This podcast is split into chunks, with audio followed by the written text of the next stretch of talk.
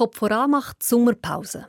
Damit ihr aber trotzdem nicht müsst auf Geschichten aus der Wissenschaft verzichten platzieren wir euch hier die Folgen von der Sommerserie in unserem SRF Wissenschaftsmagazin, wo sich alle um erste Mal drehen. Viel Spaß damit! SRF 2 Kultur Wissenschaftsmagazin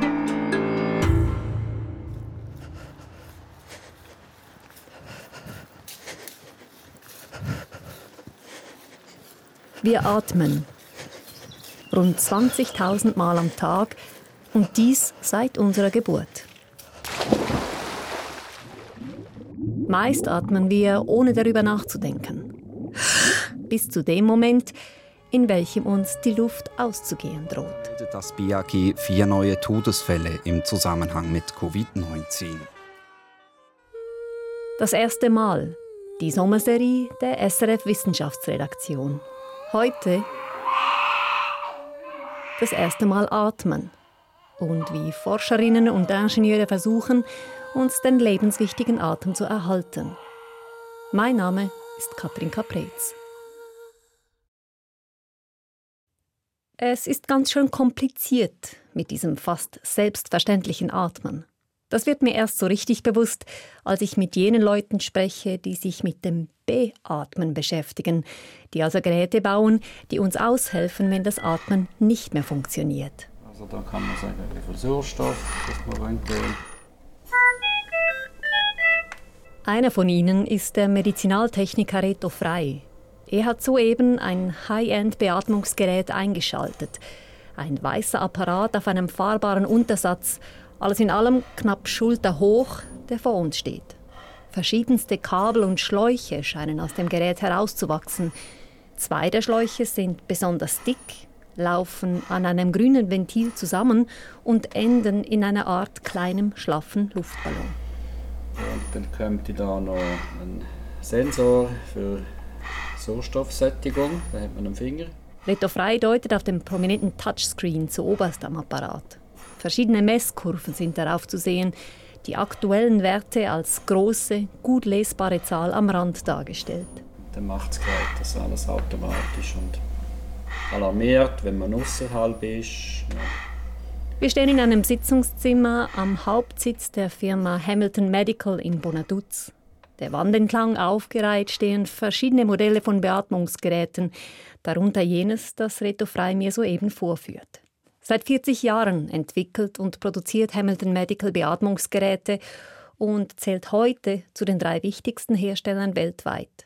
Mit einem Schlag weit über die Schweiz hinaus bekannt wurde das Unternehmen während der Corona-Pandemie, als Spitäler verzweifelt nach Beatmungsgeräten suchten, um schwer erkrankte Covid-19-Patienten behandeln zu können. Mittlerweile habe sich die Nachfrage wieder normalisiert, sagt Reto Frei, aber grundsätzlich stelle man fest, der Markt für Beatmung wächst 3 bis 4 Prozent im Jahr. Das hat zu tun mit Überalterung der Bevölkerung, das hat zu tun mit Umweltverschmutzung. Die zunehmende Luftverschmutzung, zum Beispiel in großen asiatischen Städten, setzt den Lungen der Menschen zu. Gemäß firmeneigenen Angaben stammt heute etwa jedes fünfte Beatmungsgerät weltweit aus der Produktion von Hamilton Medical. Was also kann ein solches modernes Beatmungsgerät genau? Zuerst einmal braucht ein Beatmungsgerät ziemlich viel, sagen wir mal, Fingerspitzengefühl. Denn es behandelt ein sehr empfindliches Organ, so Rito Frei. Grundsätzlich ist es ein heikles Organ, die Lunge. Also man muss vorsichtig sein, man darf die Lunge nicht überstrapazieren. Man füllt eigentlich den Patient mit Luft und der Körper dort die Luft selber wieder rauspressen und da muss man das richtige Maß finden. Also nicht zu viel Druck, nicht zu wenig Druck. Denn die Lunge ist ein Ort, wo Physik, Chemie und Biologie bei einem gesunden Menschen auf wundersame Weise zusammenspielen. Die weichen Lungenflügel hängen aufgespannt im Innern des Brustkorbs. Sie weiten und verkleinern sich mit den Atembewegungen der Muskeln zwischen den Rippen und des Zwerchfells. Unser Brustkorb hebt und senkt sich. Beim Einatmen entsteht ein Unterdruck in den Lungen. Atemluft wird angesogen und strömt durch die Luftröhre in die immer feiner verzweigten Seitenäste der Lunge ein. Sie erreicht ganz am Ende dieser feinsten Bronchiolen die kleinen Lungenbläschen. Diese Lungenbläschen, auch Alveolen genannt, haben eine sehr dünne Haut. So dünn, dass die Sauerstoffmoleküle aus der Luft durch sie hindurchwandern können und in die feinsten Gefäße des Blutkreislaufs gelangen können, die die Alveolen eng umwachsen. Den umgekehrten Weg nehmen Kohlenstoffdioxidmoleküle, Abfallprodukte aus dem Energiestoffwechsel, die der Mensch ausatmen muss, um nicht zu ersticken. Die filigranen Lungenbläschen, die Alveolen, spielen also eine entscheidende Rolle, wenn Sauerstoff ein- und CO2 ausgeatmet wird. Sie dürften darum bei der Beatmung nicht zu stark aufgeblasen werden, gleichzeitig aber auch nicht zusammenklappen, sagt Reto Frei. Das ist ganz wichtig. Im Normalen macht der Kehlkopf die Funktion. Der macht zu, wenn wir ausgeschnauft haben. Und so bleibt ein kleiner Restdruck, das sind ein paar Millibar in der Lunge. Und verhindert, dass die Alveolen komplett zusammenklappen und wieder verkleben. Sonst muss man das immer wieder initial öffnen. Das ist, wie man einen Luftballon einmal zuerst mal aufbläst. Das braucht viel Druck. Reto Frei leitet bei der Firma Hamilton Medical ein Entwicklungsteam, das insbesondere daran tüftelt, wie die Luft für die Beatmung eines Menschen optimal vorbereitet werden muss. Das sei sehr wichtig für eine gute Beatmung. Bei der Beatmung tut man den Tubus ziemlich weit ab in die Lunge schieben und dort überbrückt man den ganzen Bereich der Bronchien. Die sind zuständig für die Befeuchtung und Temperierung. Also wenn wir kalte Luft im Winter einschnaufen, dann hat die in der Lunge doch auch wieder 37 Grad und fast 100 Prozent Luftfeuchte. Und das ist sehr wichtig, dass man der Lunge möglichst das Gas zur Verfügung stellt. Sonst trocknet sie aus, sonst verschleimt sie, sonst verhockt es und es ist für den Prozess der Beatmung einfach sehr schlecht. Darum trägt das Beatmungsgerät, das Reto Frei für mich eingeschaltet hat, etwa auf Kniehöhe einen kleinen Container gefüllt mit Wasser, wo die Luft zum Beatmen befeuchtet und erwärmt wird. Die feineren Kabel an diesem Apparat dienen unter anderem den vielen verschiedenen Messungen, die das Beatmungsgerät fortlaufend macht. Man muss die ganzen Vitalparameter vom Patienten immer erfassen. Man muss immer wissen, wo ist die Sauerstoffsättigung, wie viel CO2 schnauft er ein, schnauft er aus, wie sind die Fluss- und Druckverläufe. Moderne Beatmungsgeräte könnten heute all diese wichtigen Größen viel genauer messen als früher und würden auch schneller darauf reagieren. Bei früheren Geräten hat der, der das Gerät einstellt, sehr viel müssen wissen über Beatmung. Sehr viel müssen selber entscheiden. Das ist immer noch der Fall, dass er sehr viel muss wissen muss. Aber die Entscheidung, was ist jetzt die beste Behandlung für den Patienten, die macht das Gerät viel automatisierter als früher. Das sofort erkennt, wenn der Patient will schnaufen weil das ist sehr unangenehm, wenn man will einschnaufen und die Maschine arbeitet dagegen. Auch wichtige Entwicklungen bei der Software hätten viel dazu beigetragen, dass Patientinnen und Patienten heute präziser und für sie angenehmer beatmet werden können.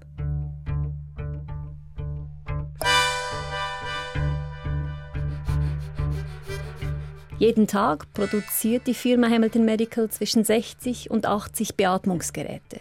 Und zwar nicht irgendwo im fernen Asien, sondern nur gerade zwei Dörfer neben dem Hamilton-Hauptsitz in Bonaduz. In Domatems, am Rande des dortigen Industriegebietes, direkt neben der Autobahn Richtung San Bernardino. Mein Name ist Annik Schier. Ich bin Teamleiterin in der Produktion von der Beatmungsgerät bei der Hamilton Medical. Annik Schier führt mich durch den obersten Stock des verglasten Gebäudes. Regale voll mit kleinen und größeren blauen Schachteln füllen einen Großteil des Stockwerks aus. In den Schachteln drin verschiedenste Einzelteile, feinste Schrauben und Federn, Kabel, Stecker, speziell geformte Plastikteile.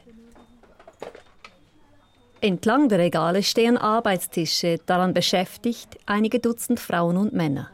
Sie bauen aus den Einzelteilen die fertigen Beatmungsgeräte zusammen, und zwar in vielen Einzelschritten Handarbeit. Ventile werden zusammengeschraubt, Monitore verkabelt, Touchscreens getestet, feinste Staubablagerungen weggeblasen. Alarmsignale geprüft, Seriennummern hinterlegt und Software geladen. Es herrscht konzentrierte Stimmung, trotz der verschiedenen Alarmsignale, die immer wieder unvermittelt aufheulen.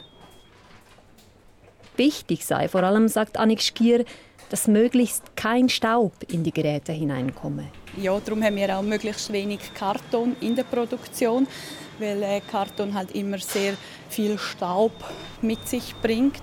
Und die empfindliche Elektronik müsse gut geschützt werden. Denn ähnlich wie der Zwick, den man beim Aussteigen aus dem Auto manchmal abbekommt, können die Mitarbeitenden sich auch hier an den Arbeitsplätzen elektrisch aufladen und diese kleinen Ladungen an die Beatmungsgeräte abgeben. Darum haben wir ähm, spezielle Schuhe. Wir haben jetzt hier eben die Kittel und wir haben zusätzlich ein Armband, wo wir unseren jeweiligen Arbeitsplatz noch anschliessen können, dass wir eigentlich optimal geerdet sind. Auch mir hat Annik Skier gleich bei der Ankunft im Produktionsbereich solch einen speziellen, ableitfähigen Schutzmantel gebracht, wie ihn hier alle tragen. Annik Stier zeigt ins Innere eines halbfertig gebauten Beatmungsgerätes. Kurz erklärt, hier drin ist eine Hochleistungsturbine, die das Gerät antreibt. Hier tut er die Umgebungsluft ansaugen und in dem Teil drin wird dann der Sauerstoff, der von hier reinkommt, vermischt, geht über den Gang durch, wo dann nachher der Patient beatmet wird. Die Beatmungsgeräte mischen also Umgebungsluft mit konzentriertem Sauerstoff zusammen, um sauerstoffreiche Atemluft für einen Patienten herzustellen. In genau überprüften Mengen.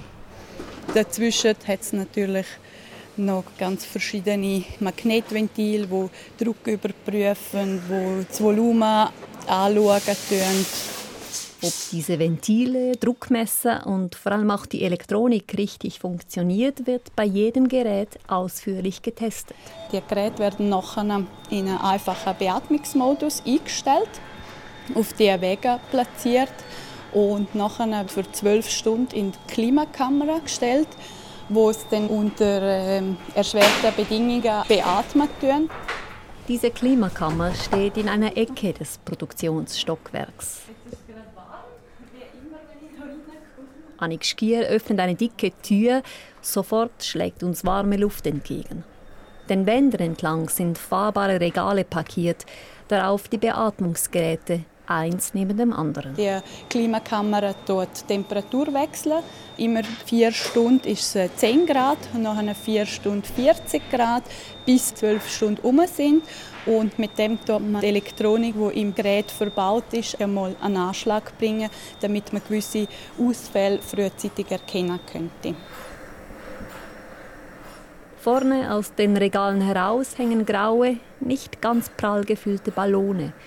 Sie bewegen sich im Rhythmus der Beatmungsgeräte leicht hin und her, werden mit jedem künstlichen Atemzug etwas runder und schrumpfen dann wieder.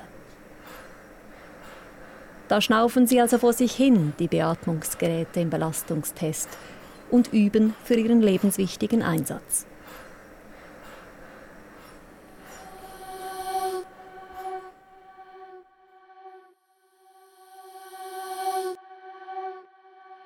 Das Prinzip der maschinellen Beatmung ist gut 100 Jahre alt.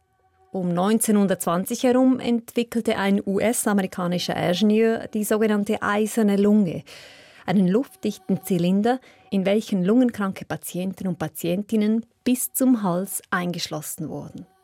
Im Zylinder wurde in regelmäßigen Abständen ein Unterdruck erzeugt, sodass die Lungen des Eingeschlossenen aufgeweitet wurden und Umgebungsluft in sie reinströmte. Vor allem während der großen Polio-Ausbrüche in den 1950er Jahren retteten diese eisernen Lungen vielen Menschen das Leben, deren Atemmuskulatur vom lähmenden Virus befallen worden war.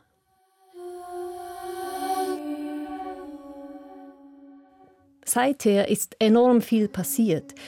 Intubationsschläuche, welche sauerstoffangereicherte Luft mit Überdruck in die Patienten leiten, haben die eisernen Lungen abgelöst. Heute gibt es mobile Beatmungsgeräte, die kaum größer sind als eine auffällige Handtasche. Geräte, die Langzeitpatientinnen trotz Schlauch im Hals sogar das Sprechen erlauben und die auf Notfalleinsätzen auch mal einen Sturz zu Boden überstehen.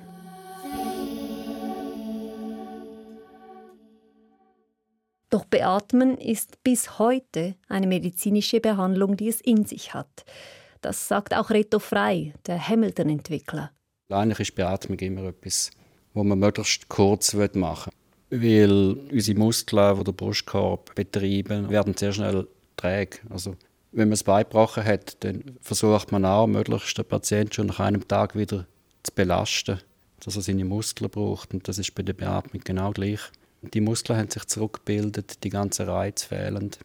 Die feinen Messsensoren in modernen Beatmungsgeräten würden Patientinnen und Patienten darum auch helfen, selber wieder atmen zu lernen. Man versucht einen Windpunkt zu finden, wo der Patient auch ein Signal sendet, jetzt wird er eigentlich einschnaufen. Wie äußert sich das? Das sieht man anhand von Signalen, wo der Patient gibt, also anhand von Druckverläufen, oder? da werden permanent im Parameter gemessen. Und das sieht man dort, wo dann daraus geschlossen wird, ah, jetzt wird der Patient einschnaufen. Also unterstützt man ihn. Und so trainiert man ihn daran. So braucht ein Patient, eine Patientin das Beatmungsgerät bestenfalls sukzessive etwas weniger. Die eigenen Lungen übernehmen wieder, Schritt für Schritt, Atemzug für Atemzug. Unsere Lungen versorgen unseren Körper mit lebenswichtigem Sauerstoff, ohne dass wir aktiv darüber nachdenken müssen. Und zwar ab dem Moment unserer Geburt. Die Nabelschnur wird durchtrennt, das Neugeborene vom Blutkreislauf der Mutter getrennt und ab sofort ist es darauf angewiesen, selber zum lebensnotwendigen Sauerstoff zu kommen. Was aber braucht eine Lunge, damit sie uns das Atmen ermöglicht? Die Lungen zählen nebst dem Herz zu jenen Organen, die sich im Embryo mit als erstes entwickeln.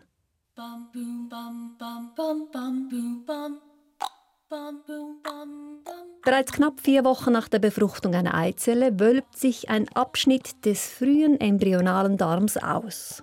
Fun Fact: In dieser Region, die später zu Gesicht und Hals wird, ähnelt der menschliche Embryo in diesem Stadium stark einem Fischembryo im vergleichbaren Alter. Beide besitzen eine Veranlagung für Kiemenbögen. Ein Erbe der gemeinsamen evolutionären Wurzeln von Mensch und Fisch. Beim menschlichen Embryo entwickeln sich diese Anlagen weiter zum Mund, Nase und Rachen. Ins Innere des erst wenigen Millimeter großen Embryos sprießen allmählich die Lungen, ähnlich einem umgekehrten Baum, dem eine stetig dichtere Krone aus Ästen wächst. Zuerst sind es zwei Hauptbronchien, diese teilen sich wieder auf und wieder und wieder. Es entstehen immer feinere Lungenästchen. An ihren Enden bilden sich die Alveolen oder Lungenbläschen, etwa 50 Millionen bis zum Ende der Schwangerschaft. Bis dahin absolvieren die Lungen auch bereits eine Art Trockentraining, allerdings noch im Nassen. Sie üben die Atembewegungen gefüllt mit Fruchtwasser anstelle von Luft. Nicht selten haben Ungeborene darum während der letzten Wochen im Bauch immer mal wieder einen Schluck auf. Ab dem Moment der Geburt müssen die Lungen dann arbeiten, und zwar neu mit Luft. Die Sauerstoffmoleküle darin fließen bis in die filigranen Alveolen, die fundieren dort ins Blut und reisen damit durch den ganzen Körper. Mit den Alveolen und ihren lebenswichtigen Aufgaben beschäftigt sich die Materialwissenschaftlerin Maria Novais. Obwohl allesamt winzig, seien die Alveolen dennoch unterschiedlich groß. We have different sizes of alveoli, so the smaller ones have a tendency of having a higher pressure than the bigger ones. And the tendency would be to these smaller ones to collapse and the bigger ones to overinflate. Die unterschiedlich großen Alveolen seien bis heute ein Rätsel. Denn die Physik besage, dass die kleineren Alveolen unter größerem Druck stehen und mit der Zeit eigentlich zusammenklappen sollten, während die größeren Alveolen sich mehr und mehr aufblähen, so die Wissenschaftlerin. Ein Paradox, das Maria Novais seit mehreren Jahren erforscht Warum sind die lebenswichtigen, winzigen Lungenbläschen dennoch stabil? Diese Frage will die Brasilianerin in ihrem Doktorat an der ETH Zürich beantworten. So this is the lab. Zusammen mit zwei Masterstudenten baut sie in einem Labor auf dem Campus Hönkeberg die Lungenbläschen auf vereinfachte Weise nach. I will show you the chip. Maria Noais holt aus einer Schublade einen kleinen Behälter hervor. Darin das, was sie als Chip bezeichnet. So this is how it looks from the outside. We have this metallic holder and then we have this glass container, you see? Ein dünnes Viereck aus Glas, etwa eineinhalb mal eineinhalb Zentimeter groß, mit einem feinen metallischen Stiel dran. Ein bisschen wie eine kleine filigrane Schaufel sieht dieses künstliche Lungenbläschen aus. And then we have a hole in the center and coming to this hole there are many channels. In der Mitte des gläsernen Vierecks ist ein winziges Loch zu erkennen und feine, ins Glas gefräste Kanäle, die davon wegführen. Diese Kanäle sollen die feinen Poren nachbilden, die benachbarte Alveolen in unserer Lunge miteinander verbinden. Was Maria Novaes als Materialwissenschaftlerin nun ganz besonders interessiert, ist das Innere der Alveolen, denn die sind mit einer besonderen Flüssigkeit ausgekleidet. Inside this alveoli we have this liquid layer. Wären unsere Alveolen mit reinem Wasser befeuchtet, dann wäre das Atmen sehr anstrengend, weil reines Wasser eine große Oberflächenspannung besitzt. In den Alveolen befindet sich darum sogenanntes Lungensulfaktant, eine seifenartige Flüssigkeit, die es den Lungenbläschen erleichtert, sich beim Einatmen auszudehnen. Im Labor füllt nun Benjamin Bull, einer von Maria Novaes Masterstudenten, dieses Lungensurfaktant in das Loch in der Mitte des feinen Glaschips. Dann verschraubt er den so benetzten Chip in einem Mikroskopträger, beheizt diesen Träger auf Körpertemperatur und legt ihn unter ein spezielles Mikroskop. Here, you see that there is this glass, so we, we observe uh, the film through that. Well, here there is some condensation, but uh, we will remove that. Durch das Mikroskop kann Benjamin Bull beobachten, was nun mit dem feinen Flüssigkeitsfilm geschieht. Yeah, you see. Yes. Uh, so it means that we have very thin, but not thin enough to have the thin film we are investigating. Als nächstes leitet er Luft über den feinen metallenen Stiel des gläsernen Chips auf die Surfaktantflüssigkeit in der Mitte. Gerade mit so viel Druck, wie wenn wir normal einatmen würden. So now, uh, to uh, have the thin film, we will increase the pressure that is like around the film in the chamber. He applies a breathing-like pressures, the pressures that our alveoli are under, and then he, he sees if under this condition the film breaks or not. Was Mariana Weiss und Benjamin Bull interessiert, ist, ob die dünne Surfaktantflüssigkeitsschicht zerreißt, wenn dieses gläserne Lungenbläschenmodell atmet. Das würde bedeuten, dass durch die verbindenden Poren zwischen verschiedenen Alveolen ein Druckausgleich möglich wäre. Dadurch würden unterschiedlich große Alveolen in regelmäßigen Zeitabständen stabilisiert und das Rätsel wäre gelöst, warum sie nebeneinander existieren können. Doch dieser Nachweis ist Maria Novaes und Benjamin Bull bis jetzt noch nicht abschließend gelungen. It looks like they are quite stable. It's a very, very stable film, almost impossible to break. But Möglicherweise verändert das Lungensurfaktant, diese seifige Flüssigkeit, seine Materialeigenschaften, wenn es unter Druck steht. Die verschiedenen Inhaltsstoffe verteilen sich allenfalls ungleichmäßig und beeinflussen so das Verhalten der Flüssigkeit. Eine Hypothese, die Maria Novaes weiter verfolgen wird. But it's still too too early to tell. we still need some more work on this. Viele Versuche machen Maria Novaes und ihre Masterstudenten nicht mit echtem Lungensurfaktant, sondern mit einer selbstgemischten Flüssigkeit, die diesem Sekret möglichst nahe kommt. Denn Lungensurfaktant selber ist auch ein Medikament. Because so far the synthetic ones were not uh, successful and they had to be withdrew from the market. Ein Medikament, das bis heute künstlich nicht hergestellt werden konnte und darum aus den Atemorganen von Ferkeln und Kälbern gewonnen werden muss. I think it's a quite um, sensitive procedure, I guess. Das mache diese Flüssigkeit sehr wertvoll und teuer. Lungensurfaktant als Medikament kann Menschen mit schweren Lungenerkrankungen helfen, wenn jene Zellen in der Lunge verletzt sind, die das Surfaktant herstellen. Besonders wichtig ist Surfaktant aber auch für Babys, die zu früh zur Welt kommen. Je nachdem, wie viel zu früh sie geboren werden, besitzen sie kaum oder erst sehr wenig Lungensurfaktant und können in lebensbedrohliche Atemnot geraten. Maria Novaes hat im Rahmen ihres Forschungsprojektes die Frühgeborenenabteilung am Universitätsspital Zürich besucht. And I remember I visited this neonatal area in the Universitätsspital, and the doctor was telling me that it's fascinating how before the babies they are struggling to breathe, and once you uh, inject this, this solution, they really have ease of breathing. Die Ärztinnen und Ärzte dort hatten ihr erzählt, auf welch beeindruckende Art ihr Forschungsobjekt das Lungensurfaktant, den Frühgeborenen helfen würde, indem es ihnen das Atmen erleichtert. Die Lungen der Frühgeborenen können mit Hilfe des Surfaktants besser weiterreifen. Dadurch sinkt das Sterberisiko der Babys und ihre gesunde Entwicklung wird unterstützt.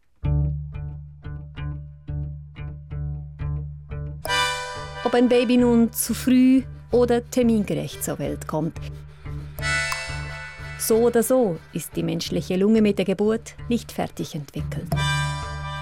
Sie gewinnt noch jahrelang an feinen Verästelungen und die Anzahl an Lungenbläschen vervielfacht sich bis ins Erwachsenenalter von etwa 50 Millionen auf ca. 300 Millionen. Im Verlauf eines Lebens atmen diese komplexen Organe weit über eine halbe Milliarde Mal ein und aus. Dabei werden die Lungen immer wieder auch tüchtig ausgetestet und bis an ihre Grenzen beansprucht. Und doch sorgen sie im besten Fall jederzeit dafür, dass uns nicht der Schnauf ausgeht.